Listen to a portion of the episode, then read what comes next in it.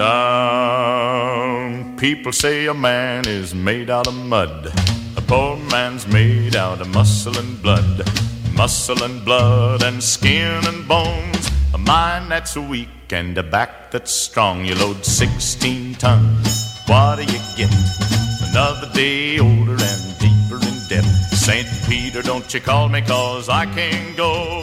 I Hello, welcome to T Hanks for the the Memories. I am your host. Darren. Today, we are going to be covering Joe versus the volcano.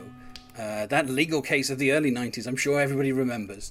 Um, it was released on the 9th of March 1990. This is the first film of the 90s for Tom. Uh, they're going to get off to a rocky start, and then things are going to start to improve. Um, this was a box office flop. It didn't quite make back half its money, and in the early 90s, if you didn't do that, you definitely were a box office flop. These days, we can kind of get around it, you know, like things will make money elsewhere, but uh, a film like this in 1990, barely making half its box office, that is not a success. Um, it was mildly well reviewed, but still not enough to get people coming out there. Tom Hanks is getting top billing once again, though he's sharing it with his leading lady. Uh, in this case, the first of a trilogy that they will be doing uh, with Meg Ryan. And joining me to talk about this today, I have Robert Black, Hello. I have Helen Herbs Lestar, Hello. and I have Andy Nelson. Once more returning. Everyone at this point should be familiar with Andy. Hello again. I mean, I, I, I asked the guests if they could remember the first time they saw this film, and for me, the answer to that is yes, uh, two hours ago. Because I've never seen this film before today, so I was like, okay. Uh, I, as I mean, Andy's familiar with this, but generally, when I watch these films, I tend to watch them a few hours before recording, just so I can keep things fresh. Um, so yeah, I mean, obviously, I knew about this film. I'd seen this poster with the big moon and the pair of them you know, for the last 30, 31 years, however long this it's been since this came out. Um, but at no point have I ever thought to myself, I should watch the film called Joe versus the Volcano. And I think it, now these days, I think it has like a kind of a cult status. Um, obviously, its initial box office failure probably is one of those things that contributed towards that. Obviously, 1990 would end worse for Tom, as his next film is did it did I mean became a legendary failure. So I guess this is in the shadow of that. It looks slightly better. So yeah, I mean for me today's the first time I've ever seen this film. Uh, I don't know about when everybody else saw him. I'm going to ask Andy because obviously you are the the resident Tom Hanks fan. Um, having seen all of his films in the 80s, apparently having posters and various other things for them. So, uh, I mean, I'm going to guess you probably maybe you saw this at the cinema. I did. I did see Yeah, this at the cinema. I saw it opening weekend, and uh, I've loved it ever since. I, I'm sh- I probably saw it uh, a couple times in the theater. I would guess, uh, if I had to guess. But um, yeah, it's always been one that I love. I don't know exactly what year I first saw this. It probably like 94 or 95 or something, but I remember specifically it was on a coach bus on the way to a school field trip of some kind. And I only sort of paid attention. I would have been 9 or 10 at this time. But I had like sort of warm feelings toward the film from that point on, and then I ended up marrying someone for whom Joe versus the Volcano was his favorite movie.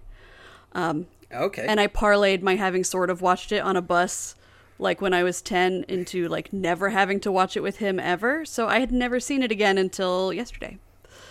um, and I I- I don't want to spoil anything, but I feel still sort of warm about it. Maybe.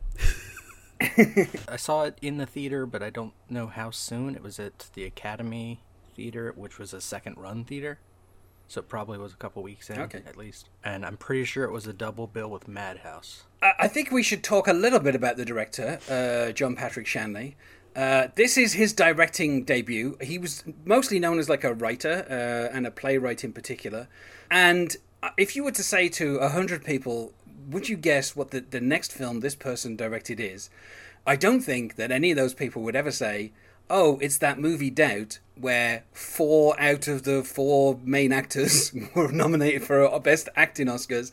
Like, it's insane that he went from like, I mean, I guess um, I don't know, like because this film is effectively meant to be a fairy tale, you know, starting with the Once Upon a mm-hmm. Time and the, the Happily Ever After. Spoiler alert for the end of this film. But yeah, so like it's kind of odd that this is his debut, and then 18 years later, he he, he directs like his Pulitzer Prize winning play on film with like I- it's I don't know, it's just such a It- like it's such an interesting kind of turn in terms of like a career. it makes kind of a lot of sense to me because he had had he had just come off of huge success with Moonstruck and I assume the studio was like, "All right, you get to do whatever you want." And so he Yeah. did and then not so much success and not so many studios saying you can do whatever you want until he finally after like 30 years of successful playwriting and production finally had a Pulitzer Tony winning play and they're like, "Okay, fine, you can come back into the fray." Welcome to Hollywood again. Yeah, it's just. I mean, uh, yeah, it's uh, like I just don't. I don't know that anybody would watch those, two, like watch Doubt after watching this and be like, yeah, this is the same guy. Like, it's like it's so. Yeah. I don't know. I think that's that's the thing that like interested me the most about this film was like you know I knew who John Patrick Shanley was. You know I'd seen Doubt at the cinema, so I was like, oh, I know who this guy is. And then when I you know obviously I, I was aware of Moonstruck, and a film which I haven't seen by the way. Um, so I might have to watch that at some point so I can Yeah. fill out. Uh, I'll do a minute by minute Moonstruck podcast and you can be on half of the episodes. I mean, if if I was to just watch it minute by minute and not know what's happening in the next minute, that I think that would be an interesting podcast. um, you know, just to get my raw reaction sixty seconds at a time. Um, but yeah, so I I kind of was aware of his career, but like you know when I saw Doubt, but like this, I mean, this film, like its entire tone is so completely. I mean, I guess there's a I, mean, Doubt is obviously a film where there's like a question about the, the protagonist and if you can trust people and all this kind. I I don't know that that's the same in this film, um, but yeah, I mean, it's it's such a such a like his career is so strange. It's one of those careers where you're like, um, you know, obviously he spends most of his time as a playwright, but like when he decides to do films, you're like, he's obviously making a choice. Um, and yeah, and I think he, the studio probably was like, Moonstruck made a ton of money. What do you want to do next? Um, and as with most kind of sophomore efforts, um, they kind of came up short. and, uh, you know, uh, but then again, I, f- I feel like the poster doesn't do this film any justice. Like, just a gigantic moon with Tom Hanks and Meg Ryan against it. I'm like, it's not really telling me um, what it's what the whole premise. Well, of the you said you haven't Like, seen the- Moonstruck. I think that poster was going for that Moonstruck audience. One hundred percent. That, that is a big visual. Yeah, moon. yeah. I get. I mean, I guess maybe someone was like, "Look, moons." That's that's the you know. If I'm going to give you one word, it'll be moons. That's the Shanley magic there. That's right. yeah, I'm disappointed the poster for Doubt wasn't just uh, um, you know uh, P- PSH up against a gigantic moon. I mean, you know, could have looked like a halo around it. Would've could have been worked, a you know could have been a thing. Yeah, yeah. It, well, it's it's interesting because I mean, if you look at the work that that Shanley's done, I mean, this definitely is the anomaly, right? I mean, look at the different plays that he's worked on and, and uh, stuff. It it definitely feels like Doubt is more the type of project that he works on, and this seems like kind of a uh, just a, a light fancy that he decided to dip into. I mean, there's there's movies that he you know, has come out and said he did just for the money, like the adaptation of Crichton's um, Congo. Oh, what's Congo? Congo. Yeah. But Yeah. but when you look at generally the stuff he does, I think that it's largely more kind of the serious work. Um, so uh, so I think it's I mean yeah I, I I'm sure he was thrilled to have the chance to kind of direct this um, light uh, fairy tale of a film. Now, have any of you seen his latest film, though? His Wild Mountain Thyme directing is that the one? Wild Mountain Thyme. Yeah. Ta take the serious tone of something like Doubt, and then a ridiculously insane twist of fantasy at the end that just makes you be like, "What did I just watch?" Oh, Okay, I'll check it out. Yeah. Based on another play of his. I believe so. Yeah. Yeah, yeah. But yeah, so I mean, you know, it feels like we couldn't pass without just saying, well, you know, I mean, well done, John Patrick Shanley, for just you know somebody saying how much money do you want and you know what film do you want to make, and he was like, I'm going to do this film about a guy who's dying who's going to chuck himself into a volcano, and Warner Yeah. Brothers were like, sure, go make that, you know, uh, trusting that it will have the same success as Moonstruck, um, which obviously it did not.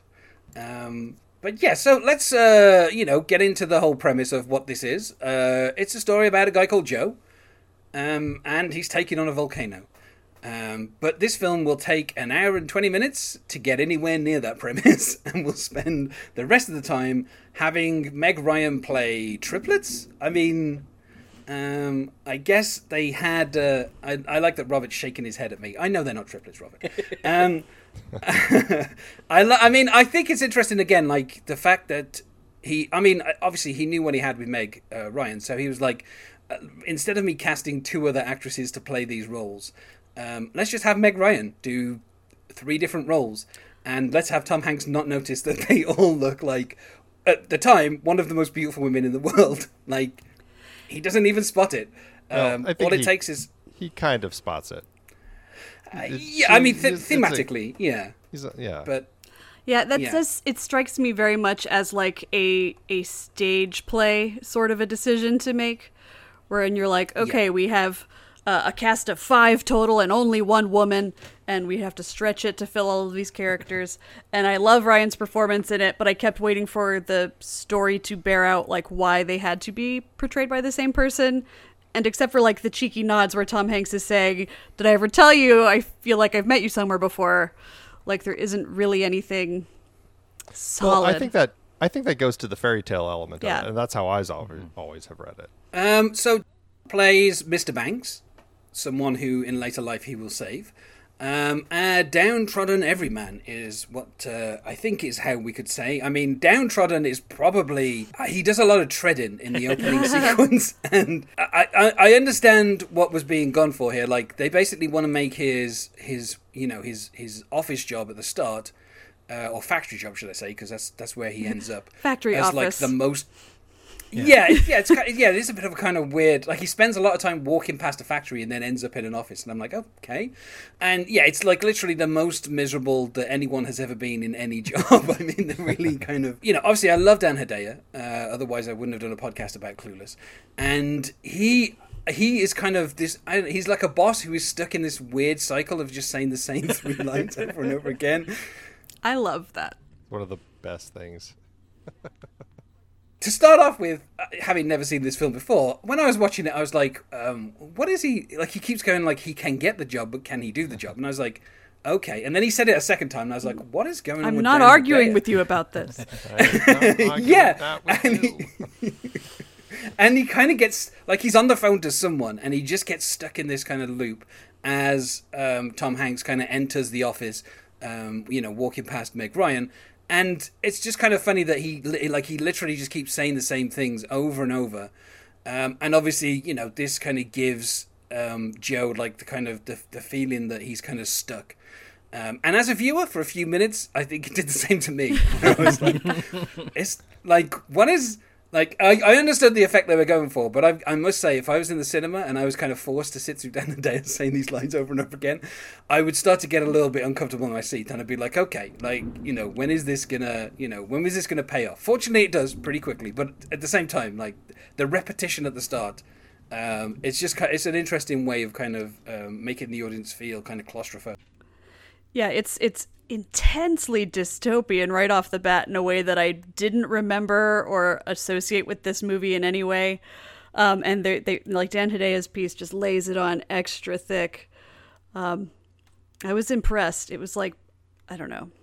Not, it, like Brazil has like some color in it, like something infused in there, but like it's it it was aiming for that kind of tone. I mean, Brazil has the song Brazil in it. It so at the very least, it's like up tempo. this like this opening song of like how um I, I can't remember if is the song is called Company Store. I think that's what Yeah. it's called. Um, where it's like I owe 16 my soul tons. to the company store. Yeah, sixteen tons. Oh, it, it was like I think I think the claustrophobia and the kind of um, why everything feels so terrible. Uh, I think is probably down to the production designer Bo Welch, who you know throughout the whole film does a really good job of kind of um, really kind of setting the mood in terms of. I mean, uh, we've also got some of the signs, which includes home of the rectal probe, which is just like um, you know, Mm-hmm. Fifty like- years of petroleum jelly. yeah. So I, you know, I guess they're painting a picture of exactly what they do at this at this particular factory. But yeah, and we we find out that Joe Banks is um, a hypochondriac, um, but also he might be sick. Like these these two things might be Well, connected. and he looks it because of that Yeah. lighting. oh yeah, no, he does. Yeah, the kind of the he looks awful. the fluorescents are kind of buzzing and he keeps like hitting them he's got this this like uh, lamp on his desk that i think is meant to alleviate all this um Mm-hmm. uh, and yeah so i mean you know he's not feeling well he tells his boss he's got to go to the doctor um you know because he, he- Again. he's got it yeah again yeah again like his boss is not happy look uh, from from from the point of view of dan hedaya i would say i'm fully behind what he's saying in that like you know stop going to the doctors during work time. Come on joe you know book it after after work. If you've got to keep going to the doctor like you know booking it during work time just seems a little like you know I mean, you know, but yeah, so he is he's a hypochondriac who keeps going to the doctor, so you would think by now that they have found something. My own mother works for a GP, and she says that hypochondriacs are literally the worst patients in the world. Um, because no matter what you tell them, they always think there's something else. So if you say to them, "Oh, we've done like literally a full X-ray of your body," they'll be like, "Oh, well then there's something wrong with my stomach," and then you'll give them like you know a barium enema, and they'll be like, "Oh, there's something wrong with my lungs." Like literally every time you kind of solve a problem, they find something else. Um, and I feel like Dan Hedaya is like that's what Joe Banks is to him. He's like this guy who keeps like feeling sick. Although admittedly, Tom Hanks does a really good job of like selling like being ill at the start of the film. Um, and I should say as well, like throughout the rest of the film, like you know, obviously Meg Ryan does a stellar kind of job of playing three different like distinct characters. Um, but uh, at the same time, Tom Hanks kind of goes through this arc at the start where he literally is kind of like downtrodden and sick, and he will kind of as the film goes on, he will kind of gradually kind of change, um, you know, and and you know, get he gets a you know a, a proper arc where his character grows throughout the whole you know, kind of film. Yeah, so he goes to this doctor, uh, Dr. Ellison, and he tells him that he has a brain cloud, um, and that is what is making him ill. Uh, and and he, he but he says it has no symptoms, um, but you know that is the thing that is making you ill. Uh, now, obviously, if I was Tom Hanks, I would be a little bit suspicious of this. But with him being a hypochondriac, Joe Banks accepts this diagnosis, and then he says, "You've probably got five or six months to live, and so, you know, make of it what you will." Well, Uh, it, the and doctor- it helps that Robert Stack is his doctor yes. because I mean, you know, the face of believability at that time, right? With So uh, serious. Yeah, he's just so. That's great. what I was going to say. Is like John's uh, Robert Stack as Doctor Ellison. He like he completely deadpans it, and Yeah. like you you believe that he could give someone bad news and not really be that concerned. Like he's told this person they're about to die, and you know he just com- is completely straight faced. Um, and he does say to him something that will you know pay off in roughly ninety minutes time. Do you want to get a second opinion? And with him being a hypochondriac, uh, Joe Banks is like, no. But also, more importantly, and I, again, we get some trademark Tom Hanks yelling as he reveals to Dr. Ellison, you know, because he's Dr. Ellison is like, you know, live your life. And he's like, I've got no money uh, because I keep spending on doctors and tests. And so when he says, do you want to get a second opinion? He's like, no, because he doesn't want to spend any more money on doctors. So it kind of plays into Dr. Ellison's hand, as we will find out later on in the film. Um, but yeah, I mean, I the kind of the whole the funny thing is like the whole kind of like brain cloud thing. Um, being someone who has not watched the film before, I was immediately like, "What?" um, and by the end of the film, I was like, "Oh, so you know, I I was understandably like something's going on here."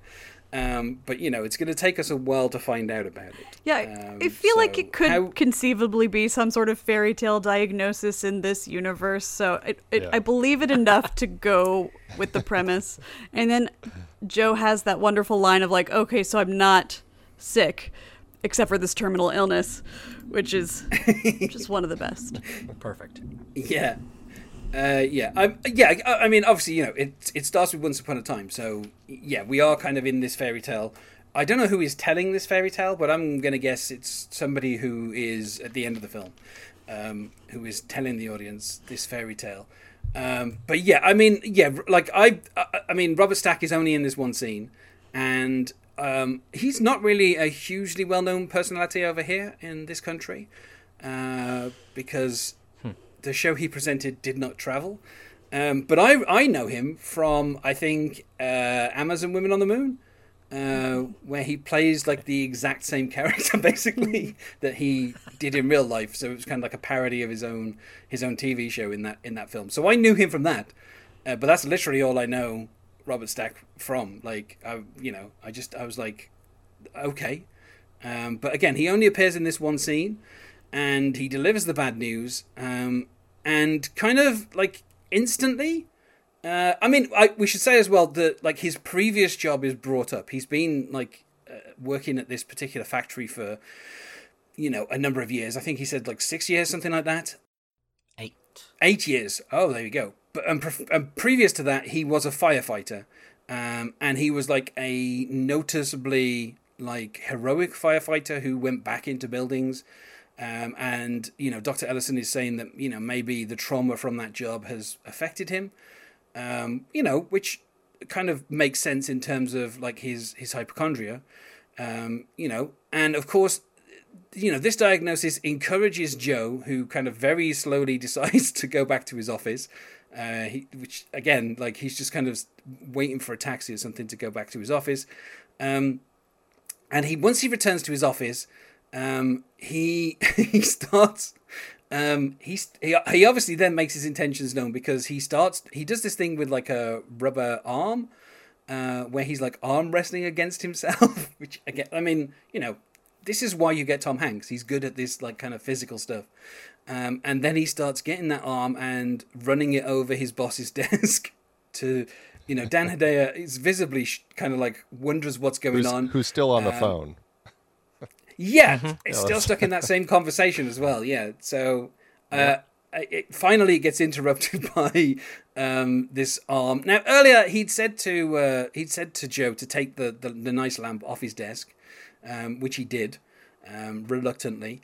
Um, and now he's back. He's he's here to quit his job, and he kind of quits. And then he goes into his office and he turns this wheel, and he's expecting something to happen. Um, and then literally nothing happens, and he's kind of annoyed because he's like, "Oh, I've you know I've been here years and I've been wanting to turn that wheel, and nothing's happened." Um, and that's when he announces he's quitting. And this is why why Dan Hedaya is kind of following him around his office while he's packing stuff up into his bag. Um, and he takes the lamp and he goes back out to you know the the outer office, and he gives the lamp to Dee Dee. Um, and she is impressed by his you know brash new attitude. And before he goes, he says, "Do you want to go out to dinner?" Um, and she agrees. Um, and this is the first of the Yeah, three Meg. Ryan characters. Uh, Dee Dee is a, um, I guess one would say a New York secretary. I think that's what she's going for with the accent. Um, and you know, she when they go out to lunch, you know, uh, dinner should I say, later that evening. Um, they kind of get into a philosophical debate where he's asking, like, you know, who is he? Who is she? Um, and I kind of I like I mean you know obviously you know there's a reason why these two made three films together um, in the space of eight years um, and I think the answer is uh, the chemistry. And like instantly between the two of them when they're at this dinner they just I mean straight away they've got chemistry uh, which they need to have because you know the rest of the film is just going to be these two really um, in the different roles. Um, and yeah it's kind of amazing how like instantly on screen they have this chemistry. Um, and obviously it's not going to work out between Dee Dee and Joe um, but I just like I like how quickly like you you get the feeling between Hanks and Ryan that they like they they kind of know each other I, and I actually really like Dee Dee, I think, more than the other two. I didn't recognize Ryan at first either, even though I knew that she was in this in multiple roles. I was like, who is that really cute secretary? and it took me a moment. Um, but I think it also really goes to show what a good actor she is because, God, Joe looks terrible in these first scenes. I'm sorry. he looks just ill. He has that mullet. And um, just like dripping with unhappiness until like this dinner sequence uh, where he sort of comes alive and it's it's fun to watch her um, perk up at his liveliness. Yeah, she plays the mousy character really well, and and and it's really fun to see her kind of play a character like this. So, because I mean, I I don't think I had seen her do that before. It was always much more just kind of the rom com, you know, female in the in the in the pair, and I thought she always did fine there. But I love seeing her actually playing a real character. So, it it was fun. And as far as Tom Hanks's mullet, uh, Ron Howard should have taken a cue uh, before putting that back on him for uh, Da Vinci Code. Yeah. The the mul- the mullet is is. um, it's also kind of subtle too, because you know it's the back of the head primarily is the problem. You don't always notice it when he's talking. Mm-hmm. He looks sick in so many ways. It's like yeah. I I I'd forgotten about it till I watched it again recently, and I'm like, oh Yeah. yeah, he's got weird, horrible hair. He's gonna get a hair. Yeah, I later. forgot too, and I think that was part of like that created this big disconnect for me because I didn't remember like these like gray like pallid sequences, and I didn't remember the mullet, and I was like, well, I felt like I remembered this movie really well, and now I don't even know what I'm watching. Who are you, Tom Hanks? Um, I remember the beginning of this so much from the first time I saw it because even as a kid, I could sense that my parents didn't like this movie. but I was like, I'm into this, and the guy's got fake testicles on his desk. I'm I'm in, Yeah. whatever. And I'm like, we're not gonna leave because a couple times my mom walked out of a movie she didn't like. No, no, and we we stuck it out, and I was so glad because I was entertained. That's funny. I did think I hope he doesn't have this mullet for the whole film. I was like, you know, I don't. I was like, I don't think I can give this a thumbs up if by the end he still has that mullet.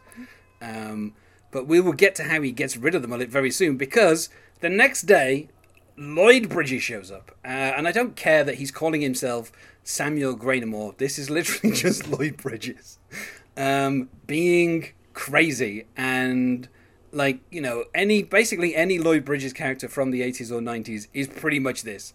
Um, I mean, he's almost on the verge of parody. It's funny how much uh, Robert Stack and Lloyd Bridges seem like their characters straight out of Airplane. Also, yep, which is agreed. Yeah, a funny note. Yeah, this movie keeps having like these great character actor types just like sort of walk on for a moment and then leave and never be seen again. Yeah. And that's special and weird.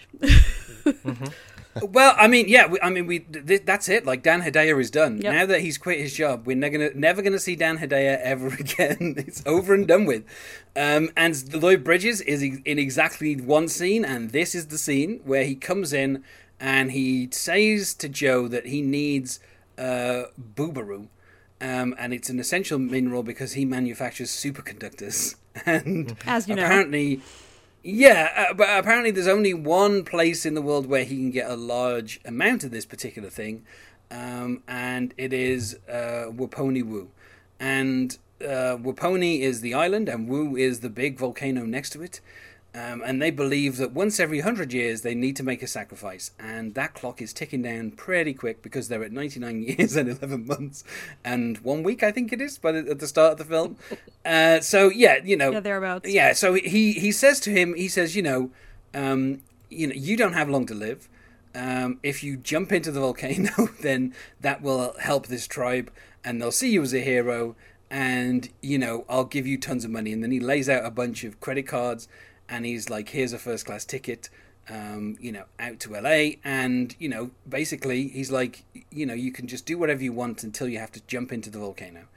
Um, and he doesn't take much convincing because he's like, okay, yep. Okay, well, I'll do it. to that end, Lloyd The- Bridges' speech is pretty fantastic. That's I, I love that. is. And he comes in, he's like so whimsical and like bashes in the wall with Mm-hmm. his cane. And he, I don't know, he, he- you'd think he has like a whole candy factory in his coat Yeah, or pulls out a something. Like he brings, he brings the party.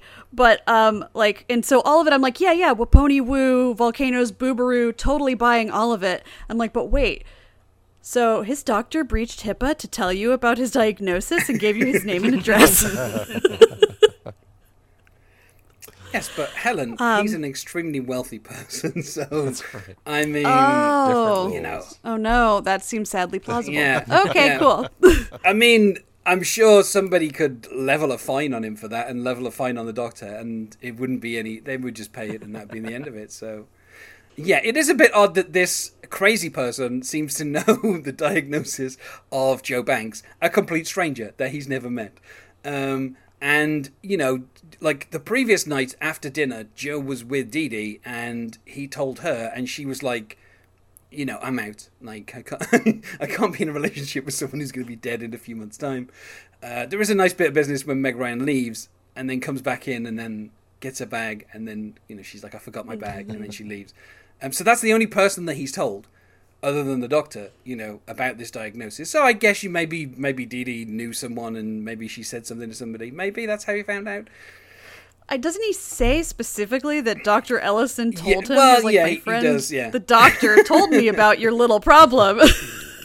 yeah so uh, but yeah i mean i i also like as well that the film doesn't spend like you know these days i'm sure a film would spend like another 10 minutes with him debating it and talking to people and but they've made it clear he's a friendless loser who's got nobody to talk to and now he's told Dee Dee and she's like left him. Basically that's it he's literally he's got nobody in his life and he's about to die so he just accepts the proposition along with all the cash um, which you know, and then um, you know, exit Lloyd Bridges. That's it. He, he's out of the film. Um, and I guess later on, the the sisters will kind of mention him and and kind of they, they'll say, "Where is he?" Uh, which might be a kind of commentary on the fact that they probably only had Lloyd Bridges for like a day and they just did this one scene and then that was it. I mean, what I like, I mean, my favorite part of this film probably is the stuff with Marshall. Um, you know, um, being being you know he's got to go to New York so he can get the plane to go to LA, and so he he decides to um, hire a limo. I think he just calls like a limo service, and he's like, "Have you got a limo?" And they're like, basically like, "Yes, that's all we've got because that's what we are. We're just a service that hires out limos." Um, and his driver is Ossie Davis, and so he like he's in this he's in the limo and you know he says to to Ossie Davis he's like you know we need to get some clothes where would you buy clothes um, and I like that Ossie Davis kind of like stops the limo and gets out and then gets into the back and he sits next to him and he's like I can't I can't tell you where to buy clothes if I don't know who you are. And so they kind of get into a discussion about exactly who Joe Banks is. And you know from that Ossie Davis he he says okay um, you know let's go to you know like this you know the, basically he takes him to like the Armani store um, and and other high end shops where they buy um, you know first of all they start because he's like you know I'm going to an island for a few days and so he gives him kind of the story of what he's going to do and then they go f- in, in a shopping montage um, between Ossie Davis and Tom Hanks, which is obviously like the I don't know. It's, I mean, it's, it's a stroke of genius from from uh, John Patrick Shanley because uh, the two of them together, there's like some really nice moments where they're like, he's buying a tuxedo and he's like, you know, would you buy this tuxedo? And he's like, well, you know, yes. And he's like, okay, well then I'll get you a tuxedo. And he's like, don't do that. And he's like, well, you know, you give me all this advice, so you know, have the tuxedo. Um, and then when they're standing there in their tuxedos, he says, I feel like I'm getting married. And Ossie Davis says, I feel like I'm giving you away. And it's just such a it's such a great moment like between the two of them. I just love Ossie Davis in this. I mean, I feel some people might label him as a particular trope, uh, which would be that of the magical Negro, and he kind of is. You know, the film is meant to be like a fairy tale, so I can forgive it a little bit for kind of taking. I mean, that you know, there's like dozens of people they could have put in this role, but I think Ossie Davis just does really well, um, kind of giving him advice uh, for the various things that he buys. In particular, he goes to um, a, a trunk salesman who is um, going to sell him basically the, the greatest trunk that in the history of luggage, and I like when he's kind of like showing it off. It's like in this special like kind of cabinet, and he opens Oh, it up. the way it and he's reveals showing him itself is amazing. It's like a Yeah. church. It's beautiful. Yeah, and, and and when he sees it, you know, he's obviously sold, and he goes, "I'll take four. Um, and at first, I was like, "Okay, he's going to have four gigantic trunks, like for all of his his shopping that he's been buying today." Um, I didn't realize that this is an extremely important plot point um, that will come back later on in the film. Um, but yeah, I mean, I just, I really kind of like just, just the whole kind of sequence of him like buying all the different things. Then he goes to a shop and he gets like a, a Swiss Army knife and a, you know, a, a kind of a radio and an umbrella and like a golf club. Like a mini golf. Yeah, thing, yeah. so it, it- like, uh, but it, it's it's kind of it's really weird because it feels like it's calling back to Big, where basically it was the same thing of like a kid getting whatever he wanted. And it's kind of the same thing here. In fact, at this point, I have reached the premise that the most successful Tom Hanks films are films where Tom Hanks plays someone who hasn't really got much, and then he just gets whatever he wants. Um, and he does that in Big. He gets whatever he wants in Big. Um, Andy will tell you nothing in common. He has nothing in common with his dad. His dad is gonna looks like he's gonna have his feet amputated. His dad doesn't have his feet amputated, and then he gets on well with his dad and his mom again. You know, he gets and he gets the promotion, even though he kind of like throws the pitch. You know, uh, for the airline, he get he gets what he wants, and that's that's this. I would say actually, um, uh, is it whenever we say goodbye? That one, I don't know that he gets Every what he wants at the end. goodbye. Yeah, every time we say goodbye. Yeah, I, I don't know that he gets what he wants at the end of that because he's not with the girl at the end. But basically, every Tom Hanks film, Splash, he gets to live with a mermaid at the end. You know, like he's just he's getting everything. Um, and here he's doing what any kid with a bunch of credit cards would do, and just buy whatever the hell he likes. Um, and we finish with him deciding not to go back to his his apartment um, that Lloyd Bridge was for some reason smashing up to t- show him, I guess, to encourage him to take the offer. Um, and he decides to he, he says to Marshall, "What is the fanciest hotel?" And he says, and he goes, "Okay, let's go to that hotel." So he like books himself a room in the fanciest hotel. Um, and then, uh, you know, in a kind of melancholy moment, he says to Marshall, "You know, we have like dinner with me. you know, just come and come and have some dinner. You know, they spent the day together." And he says, "I've got a wife and kids to get back to." like, you know, like it kind of breaks the illusion, you know, a little bit because he, like, he's like, "I actually do have people that I need to spend time with." You know, effectively, uh, you were paying for my time. Um, you know, Yeah, it seemed magical, but it wasn't. Oh, uh, but then you have him just sitting like very lonely in this extremely plush restaurant and then having a lonely night alone in his massive hotel room. yeah, But he doesn't Um, seem as unhappy again- as before, though. There's more color. yeah, Well, he went to Hammacher Schlemmer first, so he's fine. yeah. Uh, he did get his because I was thinking to myself, like I said earlier in the film, I was like, I cannot live with this film if I've got to see that mullet for the whole film. And somebody read my mind because they cut his mullet off. Oh yeah. You know, they he, Was it was that Carol Yeah, Kane? yes, yeah, Like but credited as somebody else. credited as Lisa LeBlanc Right. oh, naturally. for some reason. Uh, oldest All right. older sister of Matt LeBlanc, maybe I don't know. um, But no, it's a good haircut now, and yeah, he Yeah. has he has his like mini golf. He has his uh, what like bar bartender cocktail set inside a violin case, as we all do. it's been a good day. Yeah, um, and so he he takes his um, his luggage, uh, goes to the airport, flies to Los But Angeles. before before the airport, I just want to point out because you mentioned the bad box office before, but I was looking at box office and realized uh, it's it amuses me that this was in theaters at the same time as Driving Miss Daisy and Pretty Woman. Yeah, because we're getting him driving around with Ossie Davis and doing the montage. And then yeah, you know, shopping It's like- sprees. Shopping yeah. spree, there was something right. in the air. yeah. I mean, you know, uh, like It was 1990. Right. That's what you do. it's the end of the '80s. Black Yeah, people are I still mean, you know- drivers, and everyone's got pro- needs stuff. you know, the, the stock market crashed two years earlier or a year earlier. People were recovering from that. They just wanted to go out and escape um, by watching people go shopping. Uh, and so he he arrives in Los Angeles. He is met by Angelica, which is the second uh, Meg Ryan character. Uh, who is a flippity gibbet? Apparently, that is that is the designation she gives herself. So she says. Yeah, she's a self-confessed flippity gibbet, um, and she basically is working for. Um, she's basically Grain Grainer She's Ale- Ale- Angelica Grainer so she is the daughter of Lloyd Lloyd Bridges, um, and she basically shows him around LA a little bit. Uh, they go up to the Hollywood Hills. Um, uh, what I like as well is when they leave the airport, they're in her um, they're in her convertible, um, and behind is a taxi with all of the trunks like kind of strapped to it, following them behind. Because obviously none of those trunks would fit in the boot of that convertible. It's just there's just no space. There's not even space for like a tiny little bag in there, let alone four gigantic trunks. Um, and when they go up to the holiday, the Hollywood Hills, um, he is kind of impressed. Uh, he says it's like looking down on the stars, and it is a nice, you know, it is a nice sight. Um, and this is where um, things kind of get a bit serious. And you know, uh, Angelica confesses that she has thought about killing herself because she doesn't really like, you know, her life.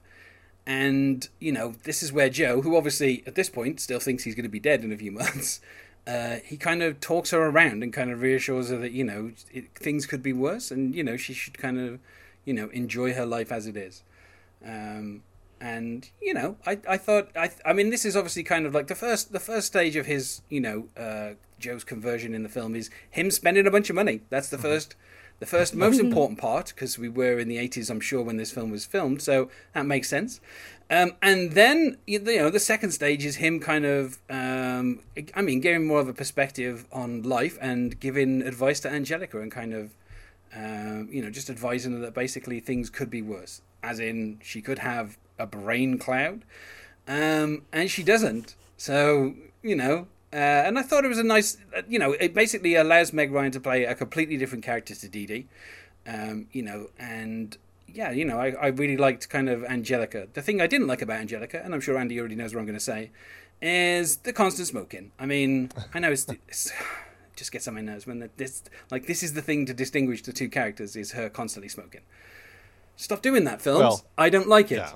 Well, especially because I mean, there's a lot of other difference between the two so far. I mean, Angelica Yeah. is mm-hmm. very much another character that Meg Ryan is bringing to the table. So I think it's necessary in a way, um, because this is also part of why it, she needs to play all three parts. Is she's a different version of the same person, but she has different problems, and those problems are relative.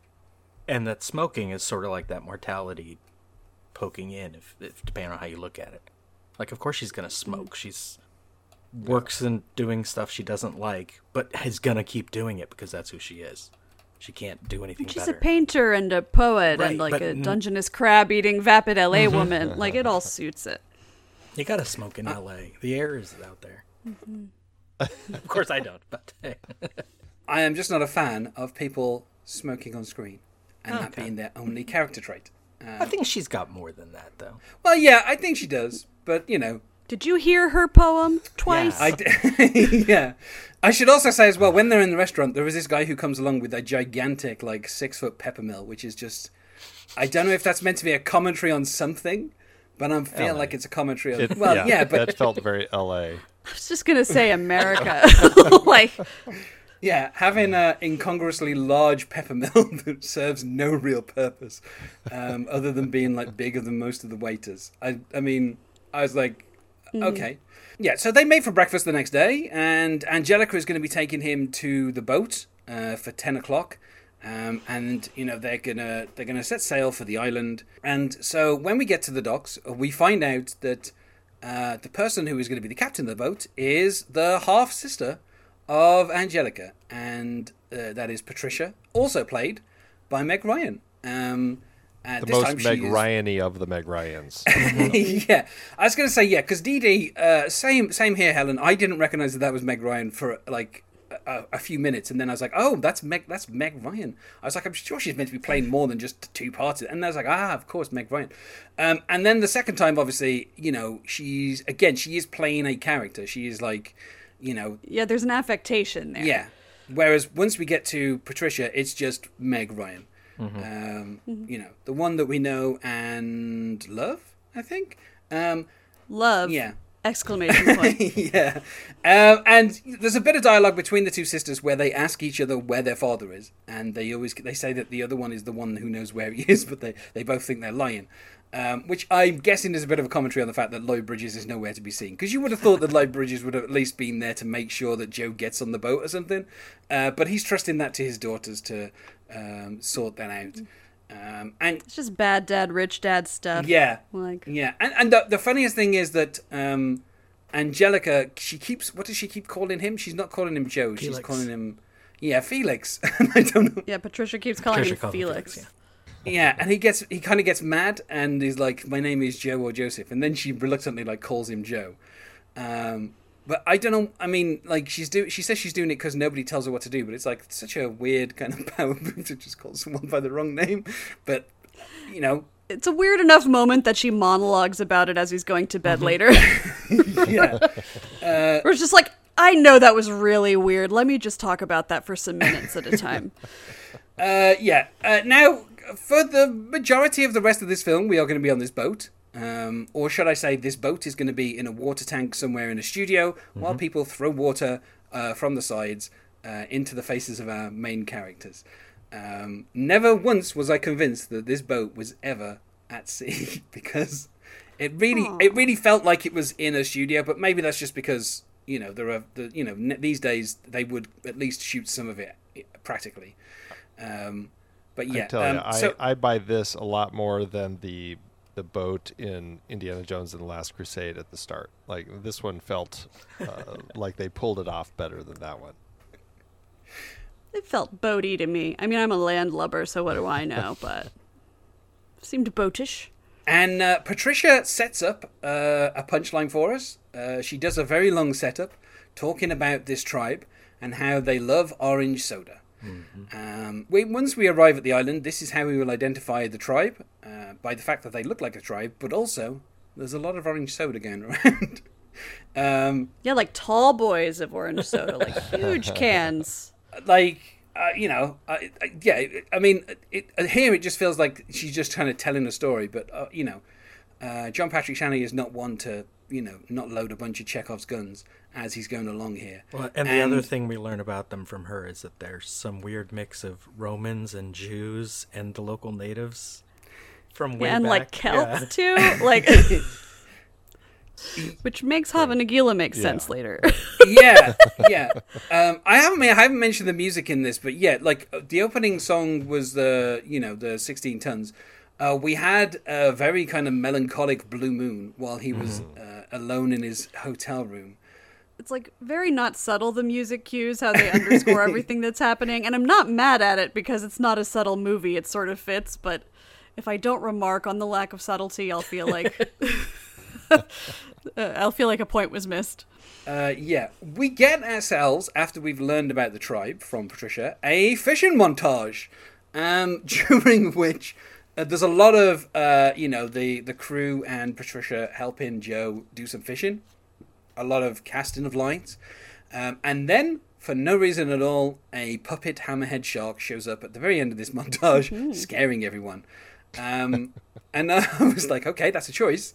Um, but it just seemed like a like the montage itself seemed fairly realistic in that people seem to be, you know, really showing him how to fish and they're getting the fish out and you know like It's just uh, passing general- time, yeah.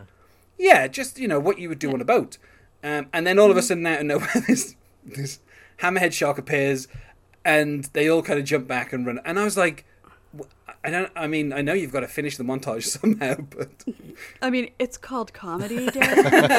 um, so i don't know if you I know. I found the montage weird because there was a lot of like knowing glances between Joe and everybody on the yacht. Like he kept look like Amanda Plummer kept looking at him, and she was like I hadn't seen her at all before, and I was like, oh my god, that's Amanda Plummer, and now he's and now Joe's falling in love with her. Like those are the kinds of glances that I don't know. Well, And then okay, no, no, now he's making knowing glances at Meg Ryan again. yeah, the the Amanda Plummer glances, those those were specifically about his ineptitude about fishing, right? Like he was doing the little cat's what is Yeah. it called cat's cradle thing when you yeah, Oh yeah, with, the a fishing, line. and stuff. So Yeah, yeah. yeah. So she, yeah, she I guess was he's like captain. first mate or something, captain. Yeah. Uh, obviously, Amanda Plummer, uh, daughter of Christopher. Yep. I want to say, um, and obviously Christopher Plummer was in uh, oh, what was the film that he was in with Tom Hanks? Dragnet, of course. How could I forget Dragnet? Oh, Uh, yeah, of course. Christopher Plummer is in Dragnet, so he is not only has he now Tom Hanks been directed by brother and sister within Garry Marshall and uh, Penny Marshall, uh, but also now he's acted with two members of the Plummer family. So he is There you go. yeah, he's he's racking it up. Um, yeah, so uh, yeah, like the the montage. I mean, yeah, the knowing glances between everyone was kind of like I was like, okay, you know, everyone loves Tom Hanks. A lot of a lot of looking. Yeah, we get it. Um, and then, of course, because the worst things happen at sea, um, uh, they hit a storm. Uh, uh, what I found was odd was the fact that Joe was like, "What's a typhoon?" I mean, I mean, I'm no sailor, but I know what a typhoon is. Google it, Joe. Yeah. he, he wanted a scientific explanation. He knows it's a storm thing. But Yeah, I guess. Okay, may I ask, was I the only one who thought this was initially a dream sequence because Patricia had talked about the weird dreams that sleeping on a boat will give you, and because it started out so eerie and. Or like, was that just how do me? you how do you know I kept it isn't a thinking dream like, sequence? I guess that's true. Uh, Somebody pinch me. Uh, But yeah, I mean, yeah, it is odd that she talks a a lot about like the dreams, and then they go to sleep, and then they have the storm. Um, Right. Yeah. But at the same time, I th- I think the storm feels kind of real in terms of what's going on. So Oh, once it Yeah. properly hits, it does. But like that calm before the storm, where it's just like this odd, like mauve color and very quiet. And she even remarks on how it feels dead. I'm like, yeah, it does, almost like a dream. Patricia Graynamore, if that is your real name. Um, and then no, it's not. I mean, spoiler alert, not a dream. At least not in any defined way within the film. yeah. Um, and then the stagehands start throwing water at our cast. Um, uh, we get, I think, a couple of model shots by the looks of it of a boat in some water. Um, and then you know the, the you know the boat uh, gets capsized. Uh, everyone is, I mean, uh, Patricia is first of all knocked off by uh, one of the the arms.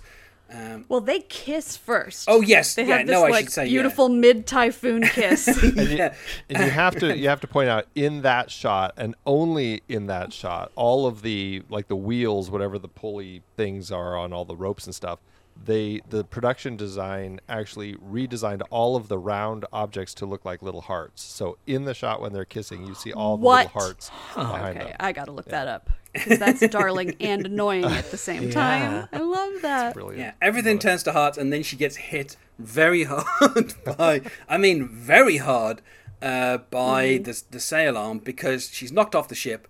Um, Joe goes in to rescue her because, of course, you know that's that's what heroes do. Um, And he, uh, like, the, uh, as the as the yacht is kind of sinking, uh, having been hit by lightning strikes, um, all of the steamer trunks float to the top, and Joe, whilst in the middle of the storm, um, puts them together and creates a raft. Um, something obviously that would come in handy, I don't know, a decade later. Um, and so he he puts Patricia onto the raft, and when I say she was hit hard, she is out for She's days. out for days. Days. Yeah. Yeah. I was like, she's brain dead, bro. Just push her off. No, keep Yeah. her for Like- food. well, yeah. Those, Like, this just went dark I mean, like John Patrick Shanley did write Alive, the film. true. I was still on- not sure it wasn't a dream. So, like, I did. It got dreamy again for me when the lightning struck the yacht because the lightning was It's the, the lightning. exact pattern as It's- it's it's, the low like the lightning logo from the place he and the worked cracks in before. his wall and yeah, it's I all love over that it's place. Yeah. when it hits the boat, it's, It's a- even technically upside down in order to match Yeah. those Yeah. other ones. It's bigger Right. at the bottom. Yeah. right right Uh, and I'm like, okay, so like it's more thematic stuff that's in here that doesn't have any like outright explanation. But for a second again, I was like, okay, is it a dream? Okay, no, probably not. Uh, he starts giving water to Patricia to keep her alive, little tiny bits of water. Uh, the, the umbrella that he picked up earlier is useful to shade her from the sun. Uh, the Whole radio. shopping he montage got- keeps them alive. yeah. Yeah, this is it. Yeah, the the radio he got earlier, he's able to turn on, and Tom Hanks does some trademark Tom Hanks '80s dancing around on the raft while she's unconscious. If she woke up in that moment, she might think, "What's going on here?" Um, but yeah, and then he play he tries to play some uh, some putting with his mini golf set, but the wind keeps b- bringing the green up, so he can't he can't quite get that to work. He everything else works fine. Everything else he's having fun with. Yeah, and he gradually becomes kind of more and more haggard in the sun. Uh, well, Yeah, while obviously, and a volleyball floats up. He draws a face on it and starts talking to it. Like, yeah. yeah. So he's he, he's just waiting for Patricia to basically wake up, and you know he he sits there playing the ukulele. Tom does some singing for us. love that song Uh, obviously, Mm-hmm. an early influence on Chet Haze, I think. Um, and so, so uh, eventually, she does wake up once he's he goes to sleep, and then Well, she kind of And before I'll he go for goes it, to sleep, Andy. we got to Yeah. talk about the moon and like Yeah, that moment yeah. because that's like Oh his, my God. his, you know, big moment here, all alone and praying to the moon or whatever. And it's just like such. I don't know. That is a moon. Like when you're talking about moon, Yeah. that's a moon. you ever been moonstruck? you have now. Yeah, the moon is gigantic. Um, Mm-hmm. uh, and the the next time this would happen would be during uh, Bruce Almighty when the moon also got gigantic. Um, Mm. And so he, yeah, he kind of yells to the sky. He he he's you know he, they'd had a conversation earlier about whether or not they believed in God, and obviously Patricia, uh, being the rebellious daughter that she is, said she believed in herself. Um, and so now he kind of prays to God that she will come awake. He starts kind of getting a bit uh, delirious when the kind of constellations turn into like the, the constellations as people draw them, and then they turn back into the stars. Uh, and when he wakes up, Patricia has woken up, um, and they are still drifting. Um, but finally, an hour and 20 minutes into this film, we arrive at the island with the volcano. Um, and they are greeted by the tribe who uh, are drinking, all drinking orange soda, tons of orange soda. Uh, there's a guy who's got like a chest plate made out of cans of orange soda. Uh, like everyone loves Nathan orange Lane soda. is in there. Yes, It's Nathan Lane. yeah, and, and we we have the chief of the Waponies, which is played by Abe Vigoda. I mean, Abe Vigoda and orange soda. That's all you need. Yeah. So I I mean, yeah. It. I, I mean, the film is obviously meant to be a comedy. Um, but the idea that a guy is about to die in four months and so he's going to commit suicide in a volcano, I've not found to be particularly humorous. Um, but yeah, so this is where things enter into absurdity. Um, As Joe and Patricia are taken on land, they're greeted by the chief. Uh, in particular, there's a very long sequence where a fully naked Tom Hanks is hosed down by these uh, villagers. Um, I, I mean, I wasn't asking for it, but okay, you know, I'll take myself some some naked Tom Hanks. Like, I mean, you know, it's I mean, it's odd that it's at this point in the film, but okay. Uh, yeah, so you know, him and Patricia. Then you know, the the, the trunks obviously keep everything dry uh, because they they get dressed up and everything. Um, and the chief He's got his tux. Yes, the Right. chief. The chief. The chief looks for a volunteer from his tribe. Uh, you know, he says he says to everyone, you know, is there a volunteer? Basically, and then everyone's kind of like, nope, nope. Um, and then Joe volunteers himself, um, and then they kind of they have like a procession, and they're going to go up to the volcano. Um, and this is the point at which Patricia, I think, kind of realizes how insane this entire thing is. that he's going to just jump into a volcano for this tribe that he's never met until the day before now. And, you know, like, um, I mean, I think they were meant to get to the island earlier, so he kind of at least have a few days on there. But they basically arrived at the point where he's got to jump into the volcano. So he doesn't get a chance to uh, use everything else that was in his trunk. Um, and so the the whole of the village kind of take him up to the volcano, uh, which has become active and is starting to make some noises. So maybe there's something in this whole hundred year sacrifice thing. Um, and I like that they keep obviously the name of the volcano is uh, the Woo. So The they keep saying that yeah. the big woo, yeah. So they keep talking about how the big woo was spoken and the big woo wants sacrifice. they keep saying it over and over again, and it's like, uh, yeah, okay, that's a silly name for a volcano.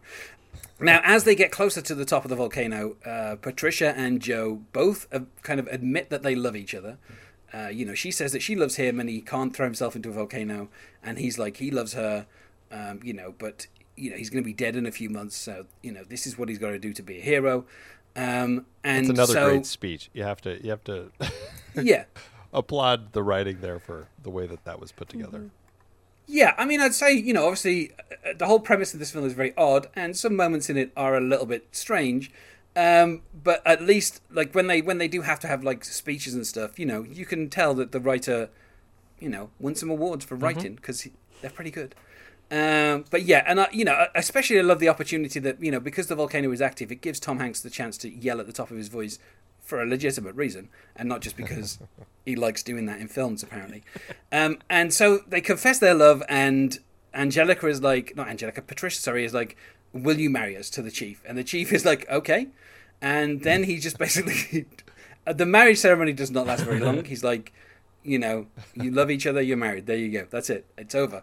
Um, and so they are now married. At this point, this is where Patricia says, you know, like, because he, he's he's like, Joe is about to kind of jump in the volcano, and she's like, right next to him, and she's like, we're going to do this together. Like, you know, she doesn't want to live without him on Earth, and so, you know, she's going to jump into the volcano with him. Um, and he tries to tell her not to do that, but, you know, she's a headstrong young lady, what and she she's not going to have some man tell her what to do. Um, Yeah, feel it. yeah.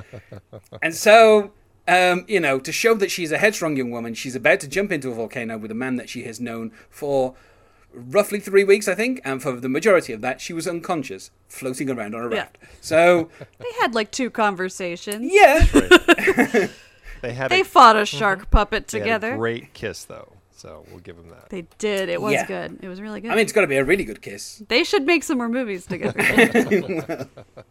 I don't want to spoil things, Helen, but they might do that.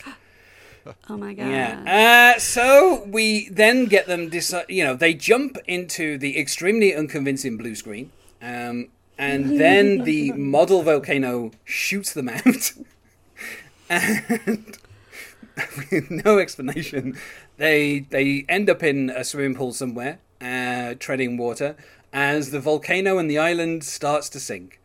Um, And I I was I was upset at how nonchalant everyone was at Amanda Plummer's character's untimely death until I saw how nonchalant they were at tribe. the the death of that entire tribe and nation never to be seen again. Turns out they weren't superstitious, they were right. yeah. Funny. you dawdled a little too long, Joe. Yeah. Um, yeah, so th- the volcano spits them out. I, I mean, I wasn't expecting that. This is the first time I've seen this film today. Uh, I I kind of knew that Tom Hanks would not die at the end of this film because there are very few films where Tom Hanks dies. Um, so I was like, Yeah. you know, Tom Hanks has survived the entire of the 80s. Um, he even survived his very first film where his character was meant to die, but he was too nice, and they they decided not to kill him off. So that's how little Tom Hanks dies. Even in a 80s slasher film, he gets to live. So the volcano spits them out. I'm like, what on earth is going on? The volcano sinks. The entire It's not like he has a mullet still. no, Like I don't get yeah.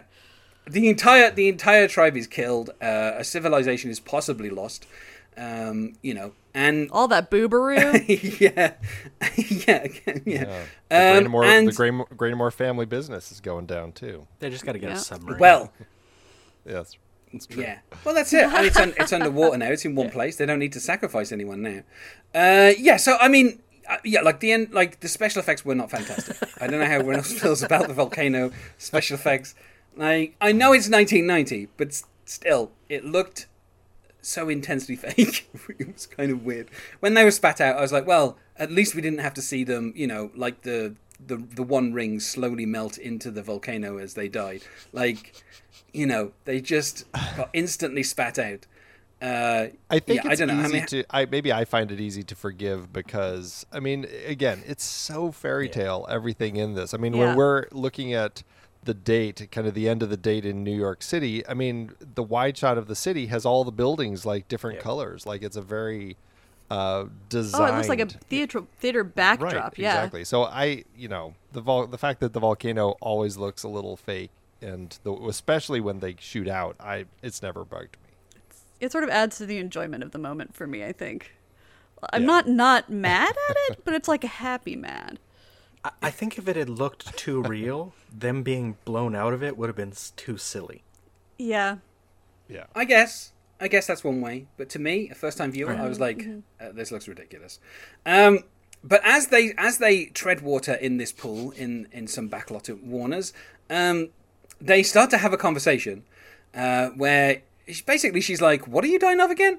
And Tom Hanks is like, "Brain cloud," and she's like, uh, "That doesn't sound real." And and then he's and then when he reveals, oh yeah, I you know I I went to Dr. Ellison, and she's like, uh, Dr. Ellison has literally one patient, and that is my father.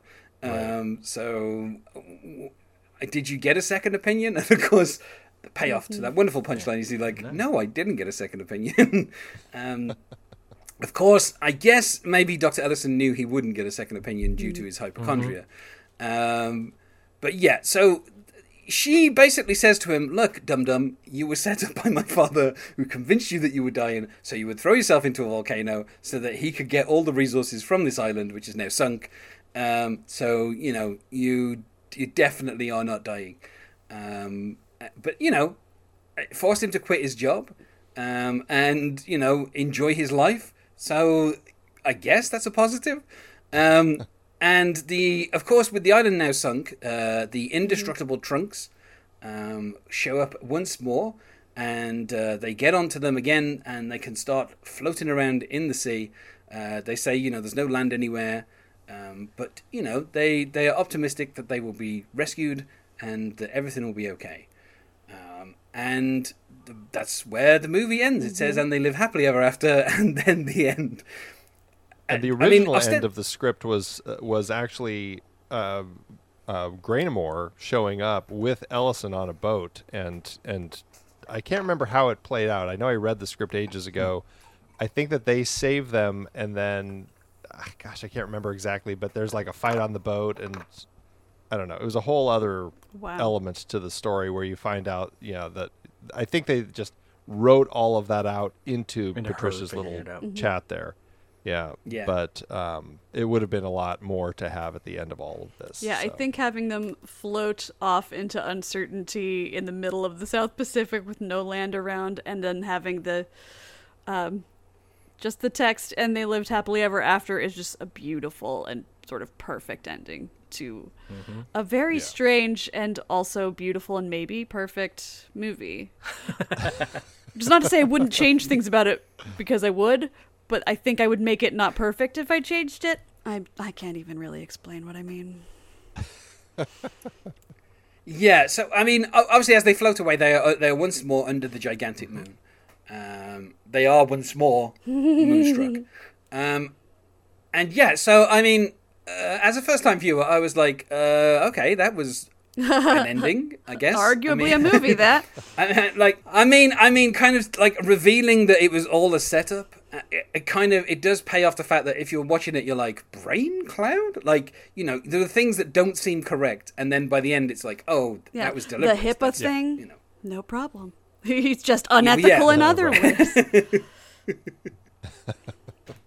yeah he's, he's just basically trying to make someone suicidal so that a guy can get a Yeah, bunch of resources. that's resources fine. Um, yeah, I mean, I'm, it's not like that happens in real life. It's not like billionaires are going out there stripping resources from the planet for their own gain. And I going mean, to no. space. what, what a fanciful notion. Um, yeah, so uh, I feel that we should get to the judgments. Uh, obviously, on this podcast, we say T Hanks or no T Hanks. Oh, T. Hanks, totally.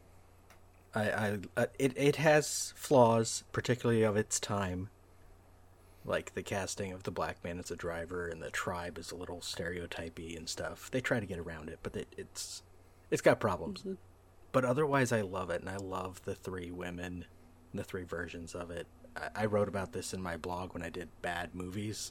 It was the first pe- one people suggested. I'm like, it's not a bad movie, but I'm gonna watch it anyway. So I ended my month with three days of this movie, and had a great time because it's.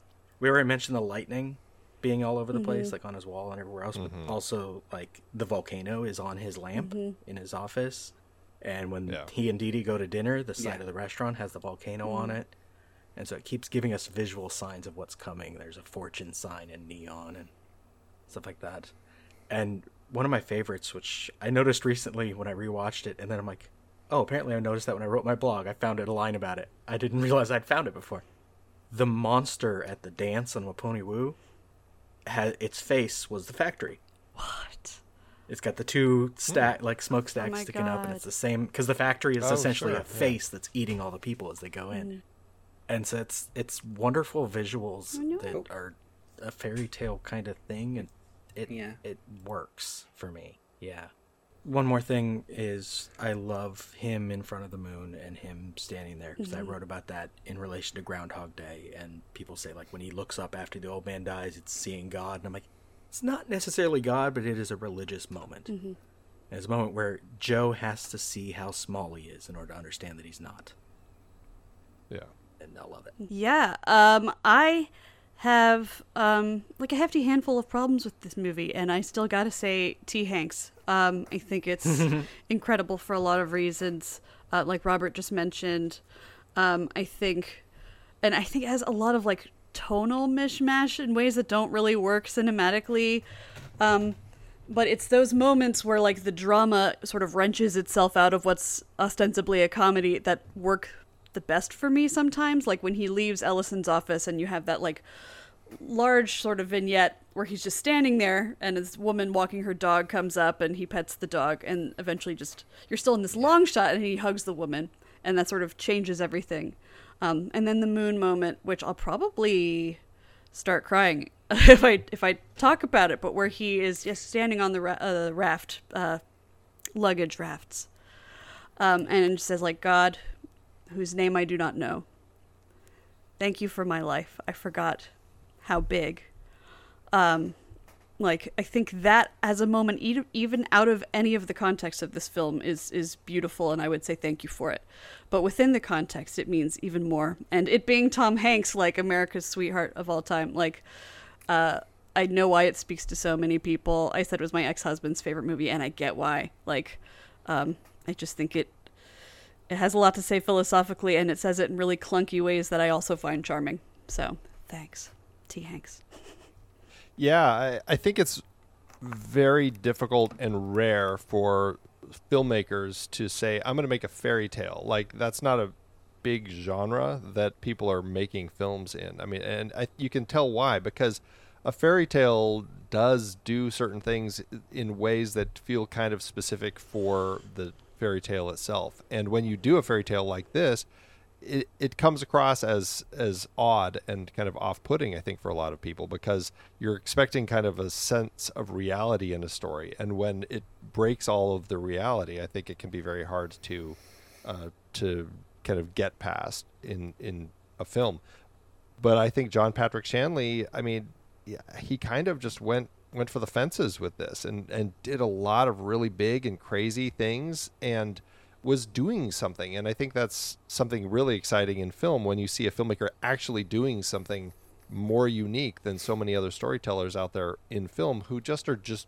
kind of delivering the expected. And that's what I love so much about this movie is it just feels unexpected, fresh, original. You know, I just love the the story. I love the themes. Uh, it's it's a big T mm-hmm. Hanks for me. Uh, I mean, I'll say T. Hanks as well. Although I don't, I don't, I'm not sure. Any time in the future I'll rewatch the film. Uh, but you know, if people ask me about it, I would say, yeah, okay. You know, it's a little bit odd, uh, but you know, it's certainly worth a watch. I mean, you know, the opening does recall Brazil, which mm-hmm. is a mm-hmm. film that I love. Um, and and so you know, and then you know later on the you know the two Meg Ryans that we get once they're in LA and then on the boat. You know, again, I think you know she does some really good work there in terms of kind of giving us these t- two very kind of different characters.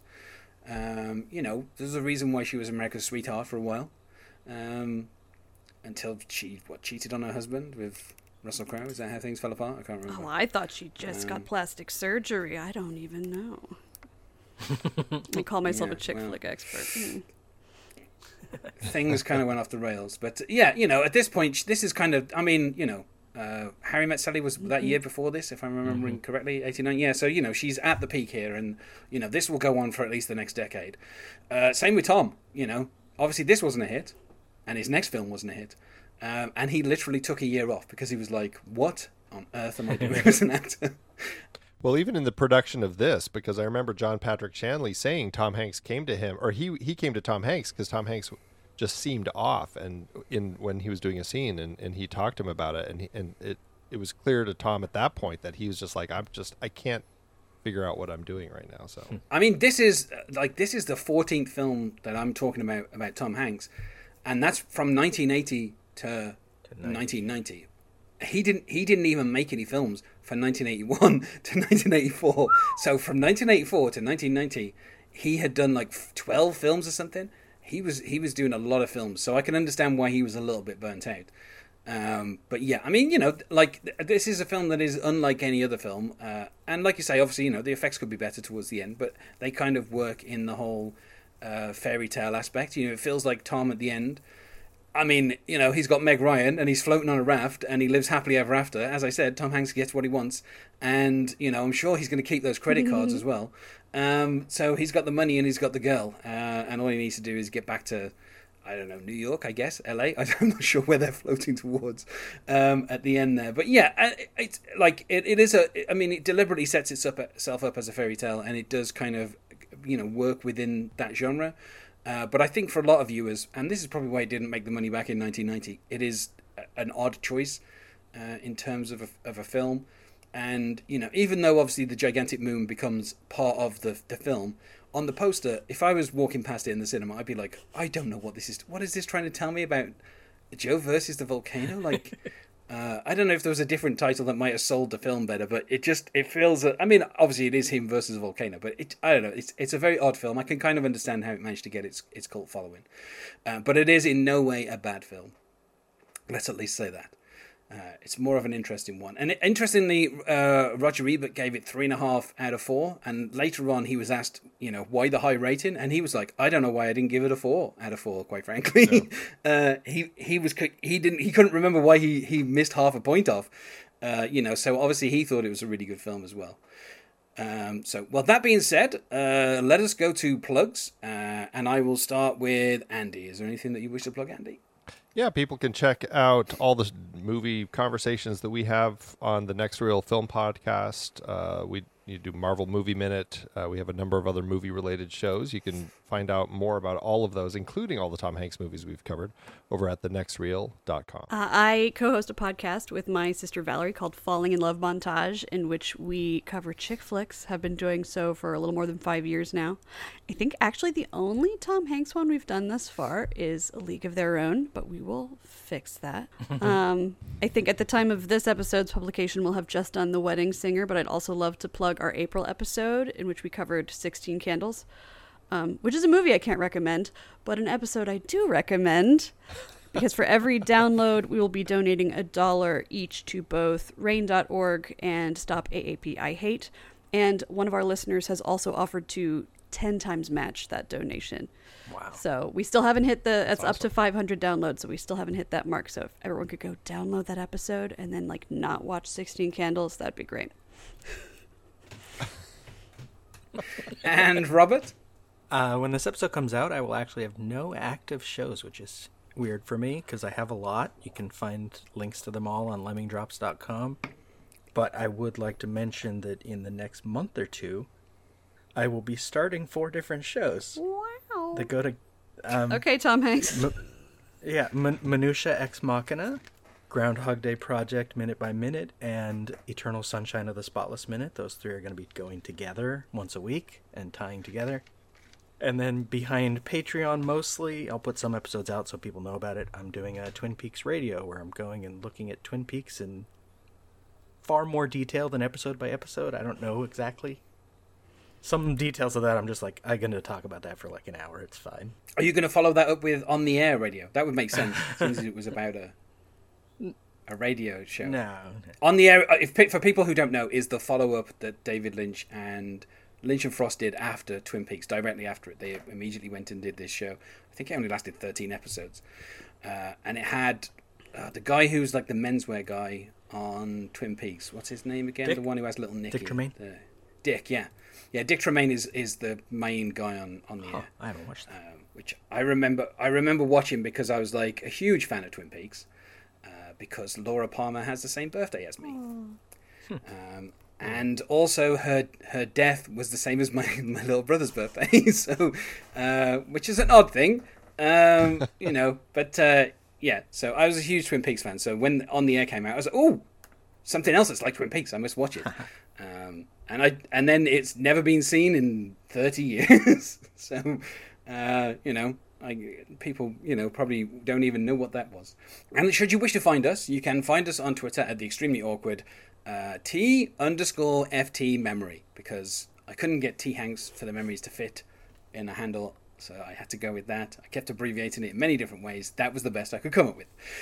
Uh, so thanks to everyone for being my guest here today. Thank you. Thanks for having us. Thanks for having us. And, you know, this film was fairly hot, but next time we're going to be having a bonfire of the vanities.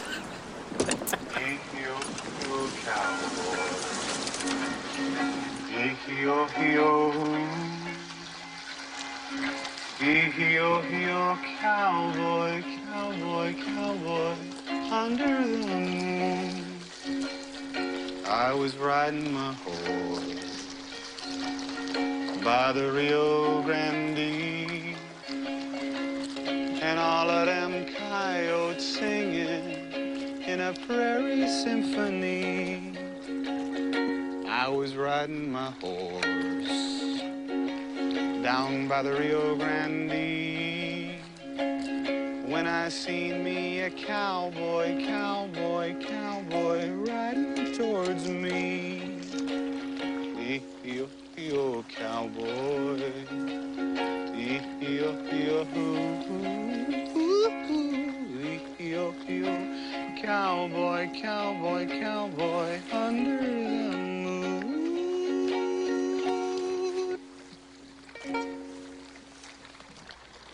Giddy up.